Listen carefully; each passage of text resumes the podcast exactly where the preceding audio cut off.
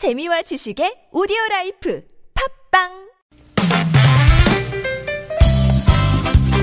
빡빡한 일상의 단비처럼 여러분의 무뎌진 감동 세포를 깨우는 시간, 좋은 사람 좋은 뉴스 함께합니다.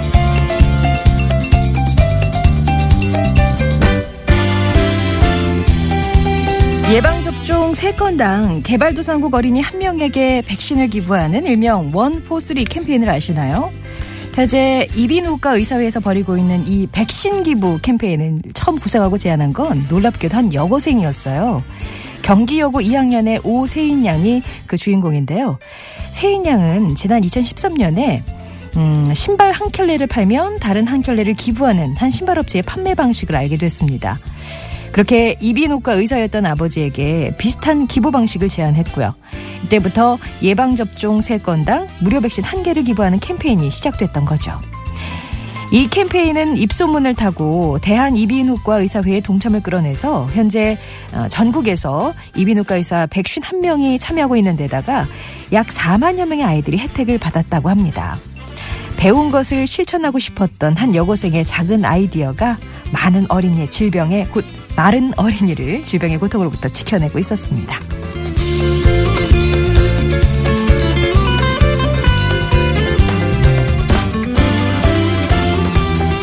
꼬마 신랑 신부 헌터와 소피아의 러브스토리 한번 들어보실래요? 미국 코네티컷에 사는 다섯 살 소녀 소피아는 태어날 때부터 심장이 약했습니다. 웃고 뛰노는 날보다 병원에서 보내는 시간이 더 길었던 소피아.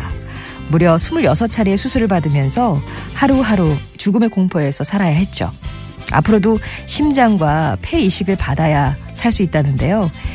기대 수명을 알 수 없는 이 가여운 시한부 꼬마 소녀 소피아가 내년 초 세 번째 심장 절제 수술을 앞두고 엄마에게 자신의 소원을 말해요. 그 소원은 세 살 때 만난 소꿉친구 헌터와 결혼하는 거였습니다. 소피아의 느닷없는 고백에 헌터는 흔쾌히 오케이를 했고요. 지난 이십삼 일 정장과 드레스를 차려입은 두 꼬마는 동네 놀이터에서 사랑을 맹세하면서 결혼식을 올렸습니다.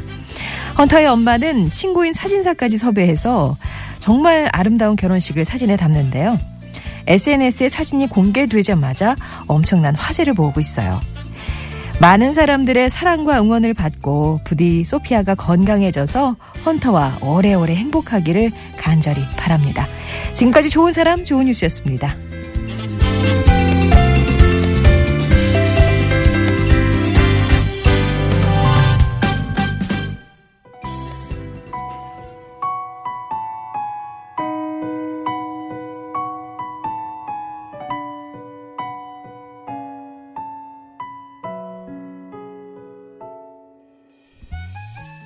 들으신 노래는 인순이의 거위의 꿈이었습니다. 이이일공 번님, 유정수님 신청곡이었어요.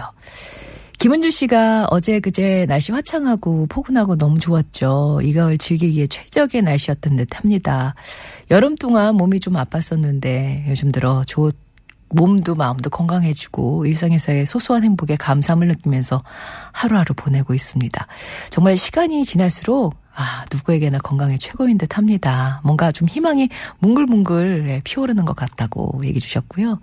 서서희님은 새벽에 비가 조금 왔는지 촉촉한 아침이네요. 출근길 벚꽃이 활짝 핀 제가 좋아하는 정수장이 있거든요. 그쪽의 풍경이 지금 막바지 단풍으로 빨갛게 물들어서 눈이 즐거웠습니다.